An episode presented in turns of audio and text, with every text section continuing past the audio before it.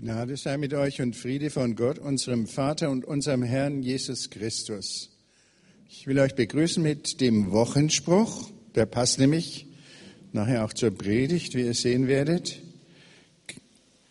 Christus, Jesus hat dem Tod die Macht genommen und das Leben und ein unvergängliches Wesen ans Licht gebracht durch das Evangelium aus den Apostelbriefen und die Losung vom Propheten Amos, suchet mich, so werdet ihr leben, spricht der Herr.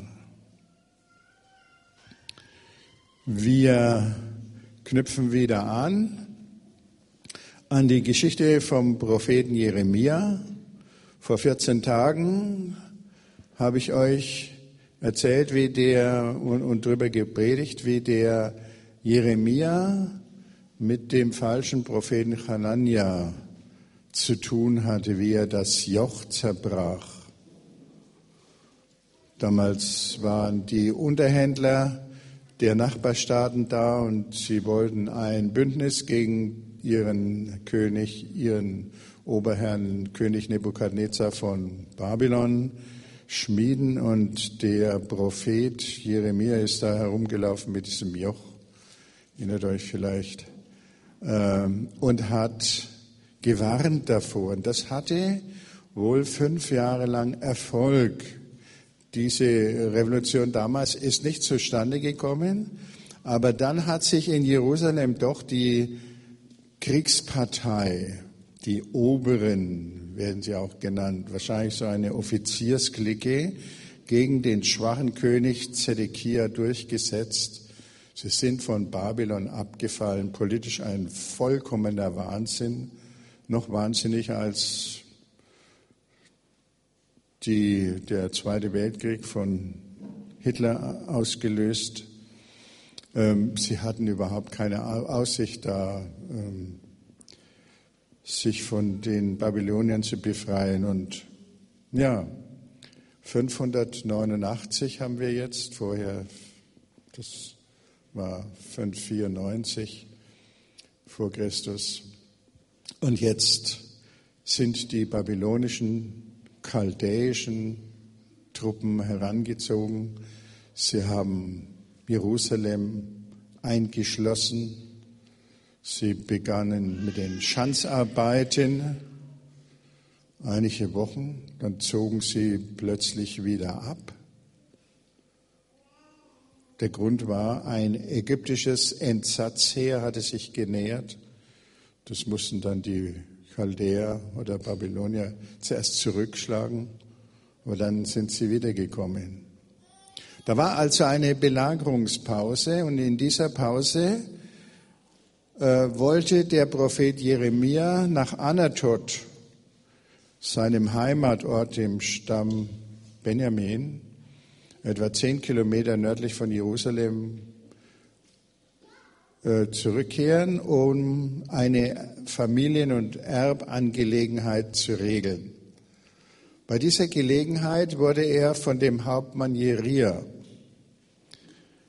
gefangen genommen, aufgehalten, beschuldigt, du wirst zu den Babyloniern, zu den Chaldäern überlaufen das ist ein feindseliger Akt, du wirst jetzt eingesperrt. Ja, Jeremia hat natürlich heftig protestiert, es hat ihm nichts genützt. Die Offiziere warfen ihm ein Gefängnis bei einem Brunnen, im Brunnenhaus heißt es da. Und ja, da lag er dann. Und dieser, dieses Gefängnis war für ihn lebensgefährlich ganz schlimme Bedingungen. Wahrscheinlich hat er auch zu wenig zu essen bekommen. Und aber der König hat sich seiner erinnert. Der hat ihn wieder einmal gebraucht. Er wollte wissen, was der Herr über die Zukunft Jerusalems, seine eigene Zukunft sagen würde. Und der Jeremia hat diese Gelegenheit ergriffen und den König gebeten, äh, mich, lass mich doch woanders einsperren, wenn du mich schon nicht freilassen willst. Und der König hat dieser Bitte entsprochen. Er hat ihn in den königlichen Wachhof äh, gesperrt. Und da durfte der Jeremia auch Besuch empfangen.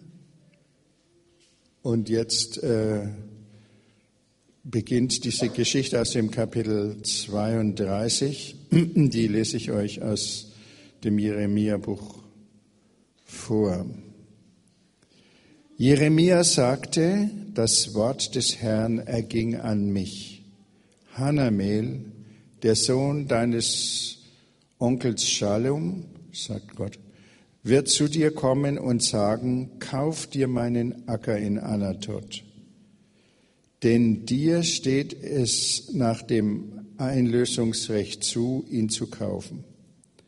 Tatsächlich kam Hanamel, der Sohn meines Onkels, dem Wort des Herrn gemäß, zu mir in den Wachhof und sagte zu mir, kauf doch meinen Acker in Anatot, denn du hast das Erwerbs- und Einlösungsrecht. Kauf ihn dir.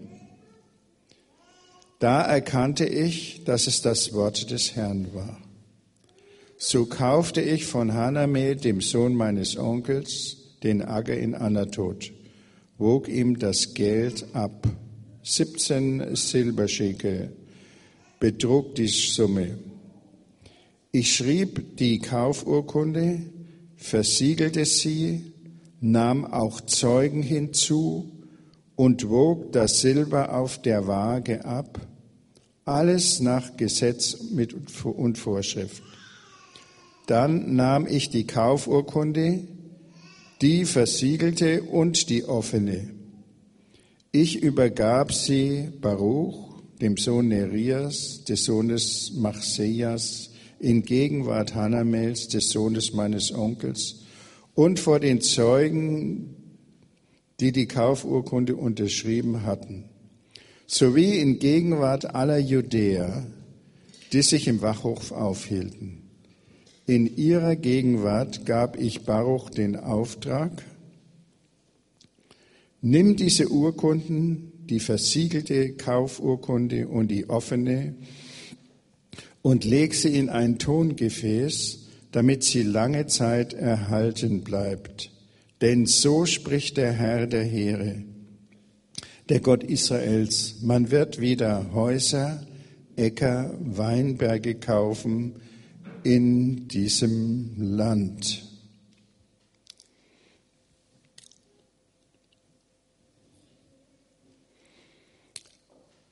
Ähm, es gab damals ein, diese Erbangelegenheit, zu der Jeremia nach Anatot wollte, war wahrscheinlich die gleiche, die jetzt da hier verhandelt wird. Er konnte nicht hinaus, also mussten, musste einer der Verwandten zu ihm kommen. Das war sein Vetter Hanamel, der Sohn seines Onkels. Und man weiß nicht genau, die Forscher vermuten, dass vielleicht durch die Besatzung der Chaldäer, da der in wirtschaftliche Schwierigkeiten gekommen war, der Onkel, und nun musste der eine Acker verkauft werden. Aber das konnte man nicht so ganz einfach machen. Äh, da gab es im Alten Testament schon ein Gesetz, das kennen wir auch aus dem Buch Ruth. Es, äh, die Verwandten hatten ein Vorkaufsrecht, ja sogar eine Vorkaufspflicht. Sie mussten das einlösen. Nur wenn alle nicht in der Lage waren, äh, den Acker oder ein Haus oder Weinberg oder was immer das war, oder jemand auch aus der Sklaverei freizukaufen, dann äh, konnte ein anderer, Fremder eintreten. Nun hatte, äh, wäre das jetzt alles gar nichts Besonderes, wenn nicht Gott der Herr dem Jeremia von, äh, gesagt hätte, bevor das alles eingeleitet war, dein Vetter wird kommen und wird dir dem Acker anbieten. Und er sagt zwar nicht ausdrücklich, du sollst ihn kaufen, Aber das war klar, wenn der Herr das sagt, muss der Prophet das auch machen. Äh, und jetzt macht Gott sozusagen eine prophetische Zeichenhandlung aus diesem ganzen eigentlich ziemlich weltlichen äh, Geschäft und gibt dann sein Wort dazu. Ähm, eigentlich war diese ganze Angelegenheit ein vollkommener Wahnsinn. Wirtschaftlich gesehen, das war, wenn wir uns das vorstellen, die, die Chaldäer waren gar nicht weit, sie waren immer noch im Land, sie würden wahrscheinlich, Jeremia wusste, sie werden wiederkommen von Gott. Aber das konnten sich die anderen Leute auch an den fünf Fingern abzählen.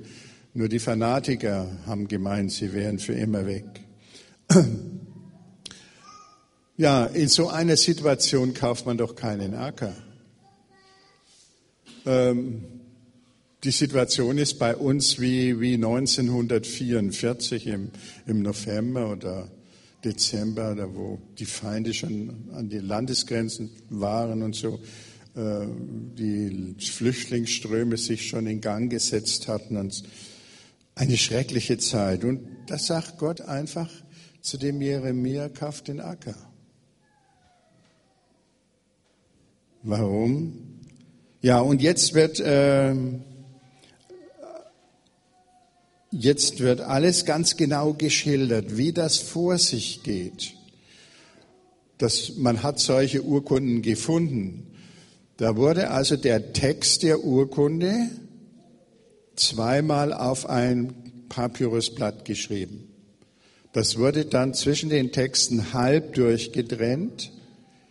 Die eine Hälfte wurde versiegelt und die andere blieb offen, damit äh, keine Fälschungen vorkommen konnten.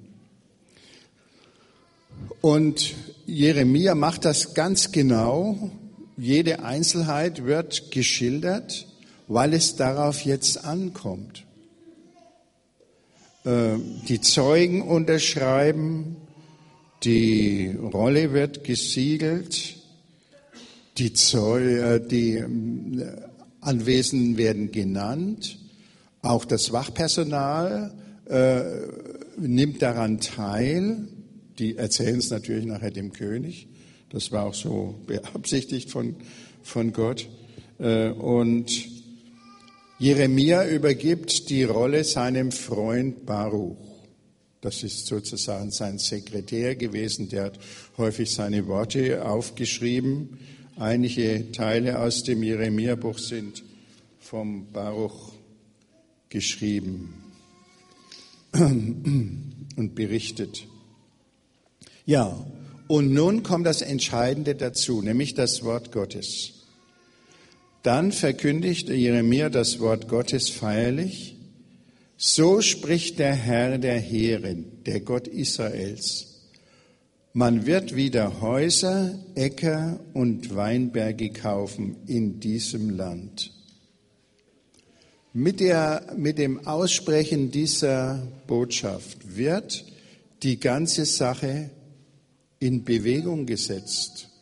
Das habe ich ja schon vor 14 Tagen gesagt und das wisst ihr vielleicht auch ohnehin. Wenn ein Prophet ein Wort oder eine Zeichenhandlung in Szene setzt, dann wird das sozusagen in der unsichtbaren Welt in Gang gesetzt und es kommt ganz sicher dazu, dass dieses Wort erfüllt wird. Gottes Wort heißt im Alten Testament beim zweiten Jesaja, kehrt nicht leer zurück, sondern wird tun, was es ausgesprochen hat.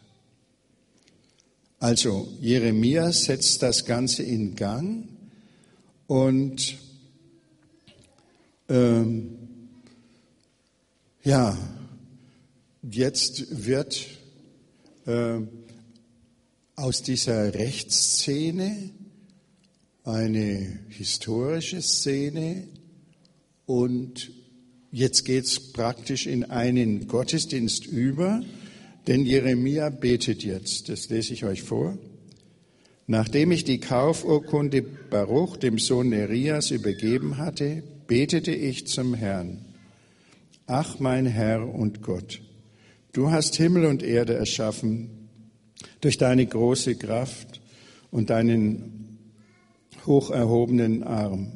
Nichts ist dir unmöglich. Du übst Gnade an Tausenden, doch zahlst du die Schuld der Väter ihren Söhnen heim die nach ihnen kommen. Du gewaltiger, starker Gott, dessen Name der Herr der Heere ist. Groß bist du an Rat und mächtig an Tat. Deine Augen wachen über alle Wege der Menschen, um jedem entsprechend seinem Verhalten und seinem Verdienst zu vergelten. Du hast an Israel und an den Menschen Zeichen und Wunder getan, in Ägypten bis auf den heutigen Tag. Du hast dir einen Namen gemacht, wie du ihn heute noch hast. Du hast dein Volk Israel unter Zeichen und Wundern mit starker Hand, mit hoch erhobenen Armen und gewaltigen Schreckenstaten aus Ägypten herausgeführt. Du hast ihnen dieses Land gegeben, das du ihren Vätern eidlich zugesichert hattest, ein Land, in dem Milch und Honig fließen. Als sie aber dorthin kamen und es in Besitz nahmen, hörten sie nicht auf deine Stimme und folgten deiner Weisung nicht. Nichts von alledem, was du ihnen befohlen hast, haben sie getan. Darum hast du über sie all dies Unheil gebracht. Schon kommen die Wälle bis an die Stadt heran. Bald wird man sie einnehmen. Durch Schwert, Hunger und Pest ist die Stadt den Chaldäern preisgegeben, die gegen sie ankämpfen. Was du angedroht hast, ist eingetroffen. Du siehst es ja selbst. Dennoch, mein Herr und Gott, sagst du zu mir, kauf den Acker für Geld und nimm Zeugen hinzu. Aber die Stadt ist doch den Chaldäern preisgegeben. Nun erging das Wort des Herrn an mich. Siehe, ich bin der Herr, der Gott aller Sterblichen aller Menschen. Ist mir denn irgendetwas unmöglich? Darum, so spricht der Herr, ich gebe diese Stadt in die Hand der Chaldäer und in die Hand Nebukadnezars, des Königs von Babel. Und er wird sie einnehmen. Die Chaldäer, die gegen diese Stadt ankämpfen, werden eindringen, die Stadt in Brand stecken und einäschern, samt den Häusern, auf deren Dächern man dem Baal Rauchopfer und fremden Göttern Dankopfer dargebracht hat, um mich zu erzürnen. Der Jeremia war ja der Sohn eines Priesters und er kannte alle die schönen Gebete aus den Psalmen. Und hier, äh, nachdem er diese Urkunde da dem Baruch überreicht hatte, äh, betete er am Anfang einen Lobpreis so wie wir unsere Lobpreiszeit gerade hatten. Und da kommen, kommen immer wunderbare Sätze vor über die Macht des Herrn und äh, über seine Güte und dass er den Menschen hilft und sie liebt und so weiter. Aber ja, das äh, kommt jetzt am Anfang alles, das kann der Jeremia wahrscheinlich von Kindesbeinen an, er hat es gelernt. Aber dann kommt diese ganze Spannung, die in ihm ist, zum Ausdruck. Und er macht, er macht Gott einen Vorwurf. Er sagt, dennoch mein Herr und Gott, sagst du zu mir, kauf den Acker für Geld und nimm Zeugen hinzu. Aber die Stadt ist doch den Chaldäern preisgegeben. Was soll das? Ich krieg das nicht zusammen. Man, so kann es immer wieder Menschen, die hier im Lobpreisgottesdienst sind, auch gehen. Sie kommen mit einer schweren Sorge hierher. Sie wissen nicht, wie das weitergehen wird. Und dann singen die anderen so schöne Lieder. Und irgendwo fühlt man sich etwas ausgeklingt und sagt, ja, ich möchte auch wieder so in der Stimmung sein, wo ich das aus vollem Hals und Herzen mitsingen kann. Aber da ist etwas in meinem Leben, im Leben meiner Familie, im Leben meines Volkes, in meinem Beruf oder wo immer. Und das schnürt mir den Hals zu. Ähm, und ähm, wie, wie, wie passt das zusammen? So war es dem Jeremia hier auch gegangen. Er, er weiß, die Leute seines Volkes haben im Grunde genommen das alles herbeigeführt, ihre missliche Lage. Sie sind selber schuld. Warum sind sie von den Babyloniern gegen die ausdrücklichen Warnungen des Propheten abgefallen? Der ihnen ja gesagt hat, Gott will, dass ihr dem König von Babel jetzt dient. Warum waren sie so völlig unsinnig? Und ähm, ja,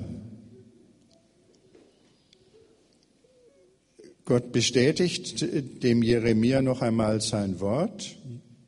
Jerusalem wird erobert werden, aber alles ist Gott möglich. Das kommt äh, weiter unten noch zwei Verse.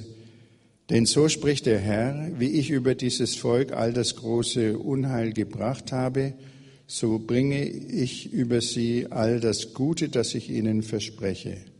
Man wird wieder Felder kaufen in diesem Land, von dem ihr sagt, es ist eine Wüste ohne Mensch und Vieh, der Hand der Chaldäer preisgegeben.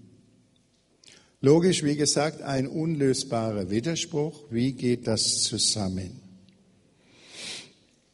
Ähm, Gott übrigens erinnert ihn Jeremia, du hast ja selber gesagt, dass mir, dem Herrn, alles möglich ist. Nicht? Ähm, wenn wir so etwas singen in unseren Liedern, dann gefällt das Gott natürlich, aber er möchte auch haben, dass wir das in unserem Herzen tragen und nicht uns umwerfen lassen durch äh, die äußeren Umstände, in die wir geraten können. Ähm, auf der einen Seite ist das Verderben, das droht. Jetzt wahrscheinlich wird die Hälfte oder mindestens ein Drittel der Bevölkerung den Eroberungssturm nicht überleben. Alles wird völlig anders sein. Die Eigentumsrechte sind völlig ungeklärt dann. Wer kümmert sich dann um einen Vertrag, wie ihn Jeremia gerade geschlossen hat? Das ist ein nutzloses Papier. Ähm, aber Gott sagt auf der anderen Seite, es wird wieder jenseits der Katastrophe eine Zeit geben, wo man Häuser, Äcker, Weinberge kaufen wird.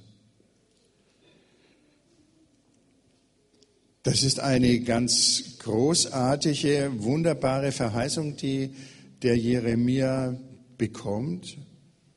Allerdings ist da, Gott löst diesen Widerspruch nicht auf, äh, indem er dem Jeremia sagt, wie das jetzt zustande kommt, wer da überleben wird oder auch nicht überleben wird. Das war ja natürlich auch eine Frage, der Jeremia schon gar nicht mehr stellt. Äh, was wird denn mit mir passieren? Äh, aber dem Propheten ist ja das Schicksal seines Volkes zunächst einmal viel wichtiger als sein eigenes.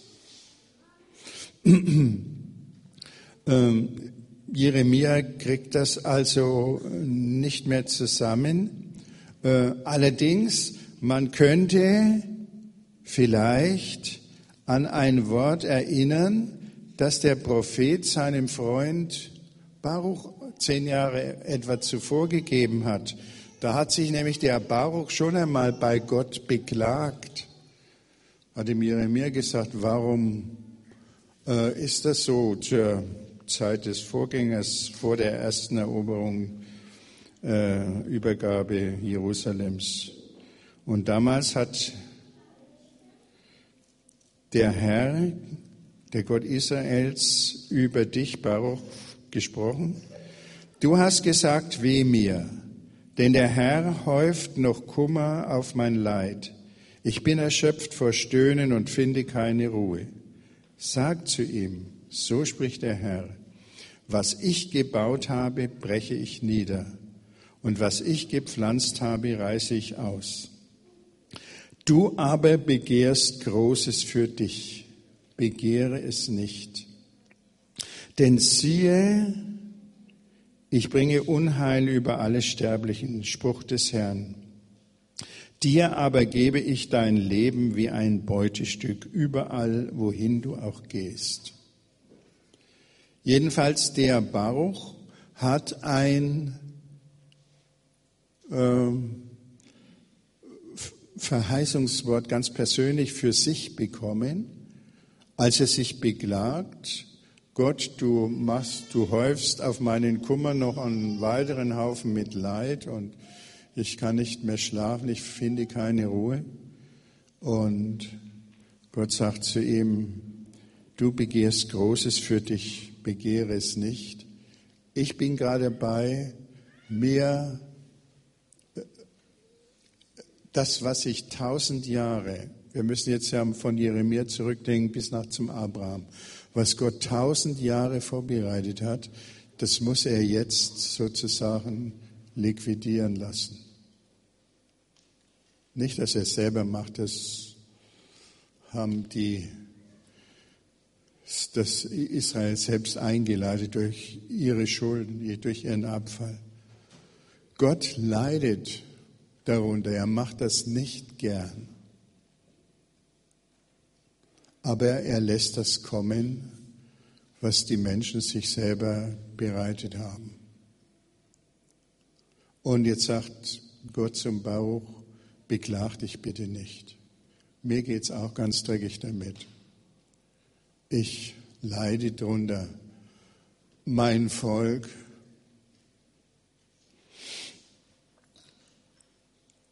strafen zu müssen. Du begehrst Großes, begehre es nicht. Du sollst dein Leben zur Beute haben. Baruch hat das Ganze überlebt. Wir verdanken ihm die Sammlung der Schriften von Jeremia. Wie es Jeremia gegangen ist, wissen wir nicht. Nach der Eroberung Jerusalems, nach eineinhalb Jahren Belagerung ist Jerusalem dann eingenommen worden, haben die Babylonier den Jeremia freigelassen. Sie haben ihn in Jerusalem gelassen oder in dem, was davon noch übrig war. Es werden Ruinen gewesen sein. Und dann haben später Leute noch einmal einen Aufstand gegen die Babylonier gemacht. Die mussten dann fliehen und haben den Jeremia als Geisel mitgenommen und seitdem ist er aus der Geschichte verschwunden.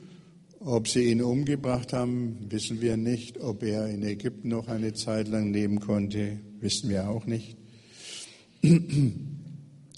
ähm,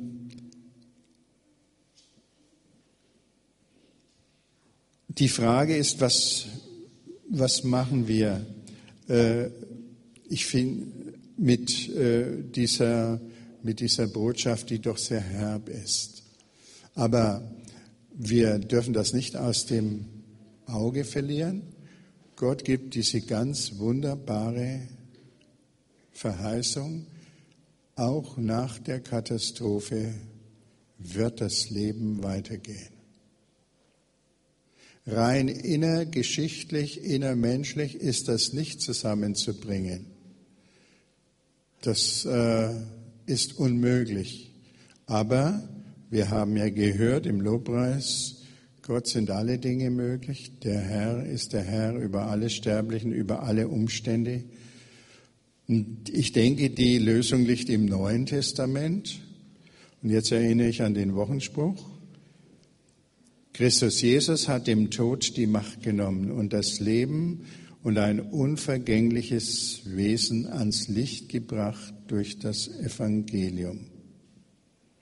Und der Amos sagt, suchet mich, den Herrn, so werdet ihr leben.